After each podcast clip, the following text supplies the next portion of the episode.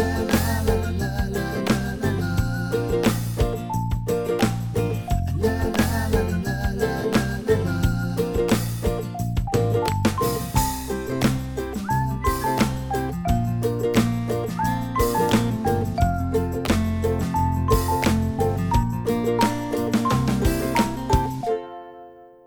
My name is Will Hockett. I'm a second year medical student here at Oregon Health and Sciences University.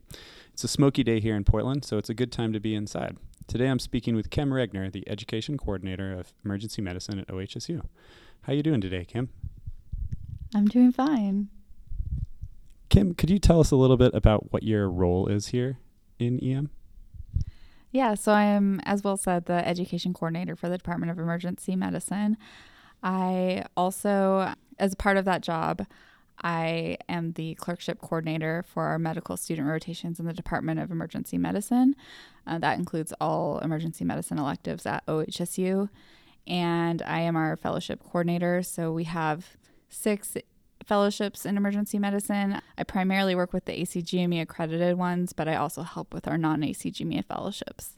And I also help with our residency program. I'm involved with some of the schedule aspects for the interns and help with conference planning and their items as they come up. So, Kim, you're sort of the puppeteer in charge of many sort of student interactions with the emergency medicine department here at OHSU. Do you have a perspective on how things are changing within emergency medicine? Well, I started in emergency medicine um, in December of 2014. So I'm going on my third year of recruitment for students who are EM bound and working with those students. I have noticed in just that amount of time that we have had a lot more interest in emergency medicine, which is great. We have a lot more students coming through the department now than we've had in years past. Um, so I think we've also added a an early intro to EM experience for students who are kind of unsure whether or not EM is for them, so they can, if they want early on in med school try out a two week EM rotation to see if they love the field. Kim, can you tell us a little bit about what goes into organizing a student rotation? Yeah, so for our department, we have, as you guys probably know, emergency medicine is very shift based. So we have a very shift based rotation for you guys. It's not just kind of a one size fits all. We can we custom schedule everything for every student coming into the department. So we have to individually book ride alongs and schedule dates in the Poison Center for every student that rotates, along with getting you guys shifts in both the adult and PZD and making sure you have enough shifts plus time for the didactics. We do about four didactic days per rotation as well. Um, and I usually reach out to students ahead of time to see if they need any days off before setting the shift schedule so I can try to schedule around those if needed. And then for visiting students, I'm involved in reviewing all of their applications kind of from start to finish. I'm the first line of review. Dr. Nelson then reviews the ones I've narrowed down, and then we extend offers from there. What kind of things stand out to you when you're doing that first review of applications? Uh, we kind of look at some basic um, measurements. We look at students' transcripts and their CVs to see what kind of experience they've had and how they've been doing in school so far. The VSAS application is nowhere near as comprehensive as an ERAS application for residency, so we kind of have some limited data. I read all the students' personal statements and their letters of recommendation. Things that stand out to me for visiting students are you know, if they have Oregon ties or ties to the area, which means they probably really want to come here, and just interesting experiences that they've included in their letters and interesting experiences their, their letter writers have included. That's good to know. One of the rumors that we hear as OHSU students is that there's a cap on how many med students from OHSU the department selects. Is that true? That is not true but we do include our OHSU students in the general pool of all of our applications that we receive for residency. So you guys are measured on the same metric as all of the other students applying. You interview with our department, but most of you have also had a month long rotation, so your interview day isn't quite as robust as the outside interview days that you'll experience at other places. But in theory, we've already gotten to know you guys over a four week rotation. Cool. As med students, the advice we get is pretty generic. Make sure to dot your I's, cross your T's, and submit everything on time. Do you have any stories of students who have gone above and beyond what is required and sort of advice that you might give to applicants?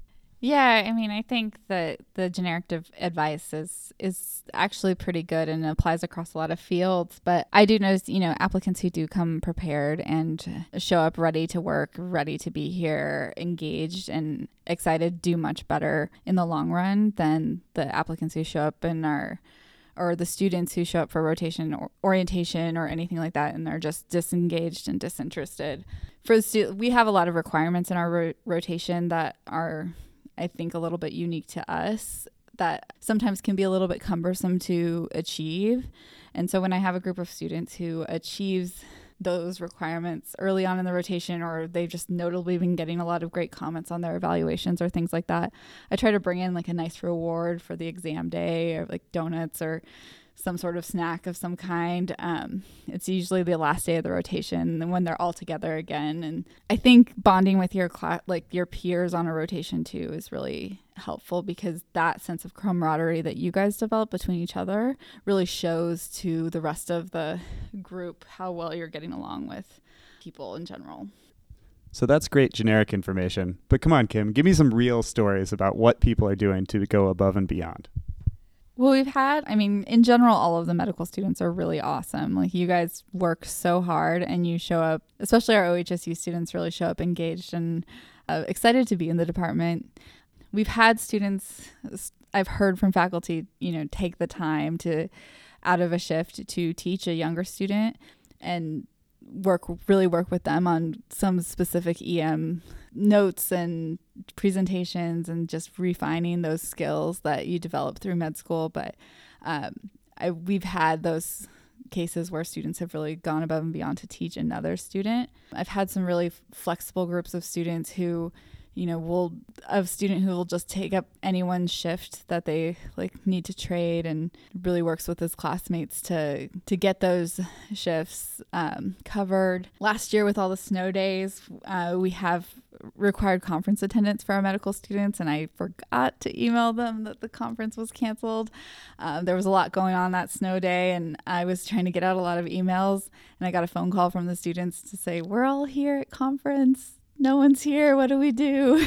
And I felt really, really horrible, but I was so impressed that they all made the effort to get in, especially when school was canceled that day for the medical school. They all made it into conference still. Conversely, you're dealing with people who are at a high stress, high stakes point in their life. Do you have any stories? Do you have any stories of maybe when a student's being a jerk, or does that automatically doom their application? Anything you'd like to talk about? As I said before, for the most part, the medical students I've worked with and encountered are awesome, but I definitely do have a few stories of situations that were less than ideal with some students. We've had everything from you know, students falling asleep in conference with our clerkship director sitting right behind them to um, students trying to sneak days off and get out of attending things when they have no reason to miss that activity. I get a lot of questions about dress code on our rotation just because it's something that I think has been coming up prevalently within OHSU. I've had a student in the past get in an argument with one of our nurse managers about wearing their white coat on shift, which was a big kind of uh, got back to us and um, basically the moral of the story is if a nurse manager or anyone in the ED tells you to put on your white coat, you should put on your white coat. Nothing has resulted in any like professionalism complaints or anything like that. It's usually just a one-off incident. So one of the, the other stories I have about a student, as I mentioned before, we custom schedule the rotations and spend a lot of time personally, I spend a lot of time making these schedules and trying to fit in as much activity that will be relevant to their rotation as possible. For visiting students, we try to include an interview while they're out here so they don't have to travel back later. One rotation, we had a visiting student who very vocally was complaining about the interview day and having also lectures on that day. The way the rotation worked out, that was just how the interview day fell when we had faculty available.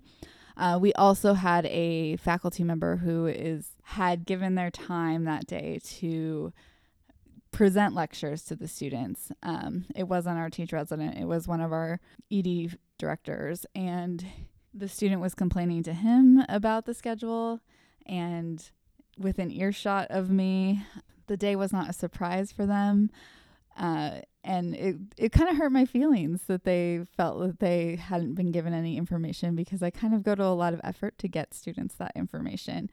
Um, and so i actually mentioned it to him that you know i'm sorry you felt that way but you've had this information for a week um, and it was also on your schedule and in your rotation handbook at the start of the rotation. Um, so that was kind of a fun moment In terms of proper attire, you mentioned that white coat story.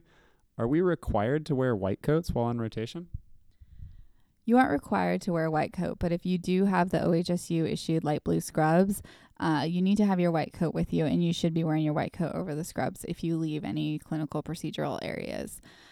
We kind of recommend that students wear their own scrubs if they can, or professional attire. You can definitely not wear scrubs in the ED and wear dress professionally but most people prefer to wear scrubs. And if you are wearing the OHSU issued light blue scrubs, you need to have your white coat with you. That's good to know. It also seems like a good lesson to not get in an argument with the nurse manager. Any other horror stories from your time here at OHSU, Kim? Uh, the only other thing that comes to mind is I one time after the final exam, I had a student give me a 30 minute lecture on why exam questions were worded incorrectly or wrong. I don't write the exam and I don't know what the right answer is anyways. So I felt really bad that he was wasting his time trying to tell me, but um, I did communicate some of his thoughts to our clerkship director. How did that go for him? Uh, well, he actually did very well on the exam himself, but uh, we um, re-evaluated the questions and determined that the answers we had were still the best answers. So, does being a jerk on a rotation automatically doom a student or a candidate? It doesn't doom them. We're pretty fair with our grading. If someone does the work and has the scores, they're going to get the grade that matches that work and score effort. But I will say that I advocate strongly for the candidates who are very nice and kind and hardworking. Um, it's not. It's more those candidates that actually stand out in my mind. The people who've, you know, really gone above and beyond to like get to know the people here, get to know me. I love talking to the medical students, and so if it, someone takes out a few minutes out of their day to just ask me how I'm doing or to have a conversation with me, that means the world. Uh, I actually have kept every single thank you card I've ever gotten from a student, either or an applicant interviewing. I still have them at my desk. Sometimes when I'm having a hard day, I'll like look back at them and say like, "Oh, my job is worthwhile. I mean, I'm making a difference to some people." Cool. That's really great to know. Thanks for sharing some of those stories with us. It's been great opportunity to listen to some of the sort of the mistakes that some of our predecessors have made and some of the achievements that they've done. It's pretty cute that you save all those thank you cards too. I look forward to sending you an email in a few years from now to get a spot. Thanks for having me.